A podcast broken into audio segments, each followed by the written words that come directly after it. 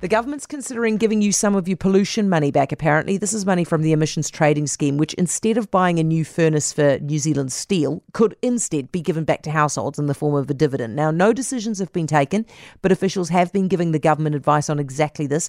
NZ Initiative Chief Economist Eric Crampton's with us now. Evening, Eric. Good evening. Now, this is happening over in Canada, and how much are they giving back to the families there? Well, all of the all of the money that they collect in their carbon tax barring a small bit, goes back to households. So there, it's province by province, and in British Columbia, it is, before 2010, they started doing this. Other provinces started putting their own taxes on, and in other in provinces that didn't have a carbon tax, the Canadian government stuck one on top of it and rebated it straight back to households as a carbon dividend. It makes an awful lot of sense. At the same time as New Zealand was putting in the petrol excise rebate and uh, putting discounts on road user charges, the Canadian minister was able to stand up uh, at press interview and say, "Well, look, the this isn't due to car- rising carbon prices, but remember that every household, or at least between 80 and 90 percent of households get more money back through the carbon dividend than they ever pay in carbon prices. So it helped to shunt some of the political pressure for other less sensible ways of dealing with cost of living pressures.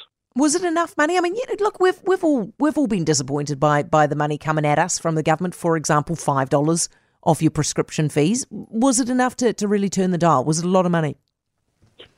Well, it's because it's the same amount of money as the government collects in carbon taxes, and because rich people spend more money on everything and carbon's in everything, typical households get a lot more money back than they pay in. So it won't deal with every problem that people might have in the yeah. world. You can't use it to replace a welfare system. You can't use it to replace other things that the government provides in support. But it helps people get around the rising costs that are due to carbon. Uh, helps them make adjustments to, as you were saying earlier, buy a heat pump, buy an e-bike, whatever they yeah. find to be most useful for them. So here in Canada, they'll pay the first adult in a household an amount. The second adult in a household gets a little bit less than that, and kids get a little bit less than that again. We could run the same kind of deal here. When I'd run the numbers on this last year, it was looking something like about 1,200 bucks for a family of four, but it would depend on how you wanted to set it up. I'd had sort of a dark horse hope that it would show up in, in, the budget this year, and I wonder whether they had some difficulty with it because of the most recent failed carbon auction. Mm. There's still an opportunity to be doing it though, because like right now, carbon prices aren't that high; they're in the fifty to sixty dollar range. As those rise, it will bite more, and at that point, you could have the dividend coming in to help people out. But but Eric, your argument is that it, you you've only got a small window in which you can do this, right? Because at some point, actually, the revenue stops. Is that right? That's right. So Canada has a carbon tax. New Zealand chose instead to have an emissions trading scheme that caps the amount of emissions and then runs net emissions down to zero by 2050. At some point, the government stops auctioning off carbon credits. At that point, it'll be raising zero money. So, carbon revenues, which are currently being spent on industrial subsidies, which often make no sense, and it's harder to say whether the New Zealand Steel one makes sense. I could argue with Patrick about it another time, but they will rise over time and then they will decline. So you'd really want to have this being done well in advance of these things coming down. Otherwise, it doesn't really help families through the transition. You want to get that in ahead of those revenues declining so that people can put them to good use. Eric, do you think it's really going to happen? Well, I, I had had a dark horse hope on it happening during this budget. Yeah. I think that it still could be announced as part of a cost of living pressures um, package uh, in the election campaign. Have you got reason that, to believe that? I mean, have you been given a bit of a whisper? Well, I I had heard ahead of, of this that there it was under consideration, or at least that officials had been looking at it. Yeah whether it's going to wind up being a political decision whether they go ahead with it. My expectation is that they don't put in something that's as clean as Canada's, but go for something that's a little more munted, where they'd say, well, we're only going to be providing a dividend to lower income households, or we're not going to allow it if you're earning on the top tax rates or anything like that.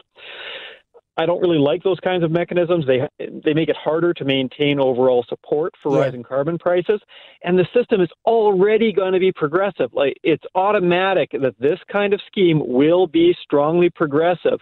You don't have to go in and shunt the scheme by cutting out high income earners. Yeah. But if you wanted to, you could say that there's a slightly higher dividend for people on a community services card. Or, or, that would be perfectly feasible. I haven't got a hell of a lot of time, but I am now dying to know what you think of the NZ Steel deal. So give it to me quickly that if the deal makes sense, then we've got big problems in how New Zealand's industrial allocations are handled. Oh, no, you have to expand on that. Oh, if the industrial allocate, just to step back a little bit, the government gives free allocations, as you were talking about, to industries that are trade exposed. So the last thing that you want is steel production to be going off to China or someplace where it's got worse carbon intensity, that there's more carbon emissions associated with it. Yeah. That doesn't help the climate. So the government has tried to deal with that problem going back over a decade now with industrial allocations. So industries are given carbon credits to help them mm. offset that. So it, normally, if this is working right, then industries should still have incentive to reduce emissions on their own because it would mm. free up some of those free credits for them to sell to other people.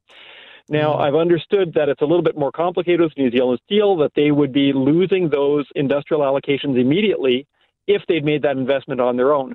And if that's true, and if there are other industries that are facing that kind of problem, then that's a disincentive for them to be doing things that make a lot of sense. You would want them to be investing their own money in things like arc, arc um, furnaces. Mm if doing so, like if, if they can reduce emissions for like thirty dollars a ton and then on sell the industrial allocation credit for fifty dollars a ton, that's free money for them. That's massive incentive to be making those kinds of investments. If instead the scheme is set up that the the allocations disappear if those kinds of investments are made, and if they're currently effectively subsidized considerably on their um, carbon price, then that is a disincentive to be making the investments that they should be making. Ah, I see. Okay. Eric, thank you for running us through all of that stuff. It was absolutely fascinating from start to finish. It's Eric Crampton, New Zealand Initiative Chief Economist.